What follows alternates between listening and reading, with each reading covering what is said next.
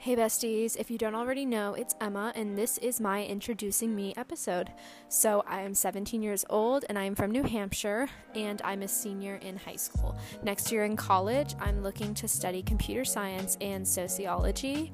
I am a Taurus sun with a Capricorn moon and a Leo rising. And fun fact one time I saw a TikTok that said, if your bestie has the same moon sign as you, then you are going to be besties for life. And well, guess what? Me and Rye both have the same moon sign, which means that we're going to be besties for life. I guarantee it.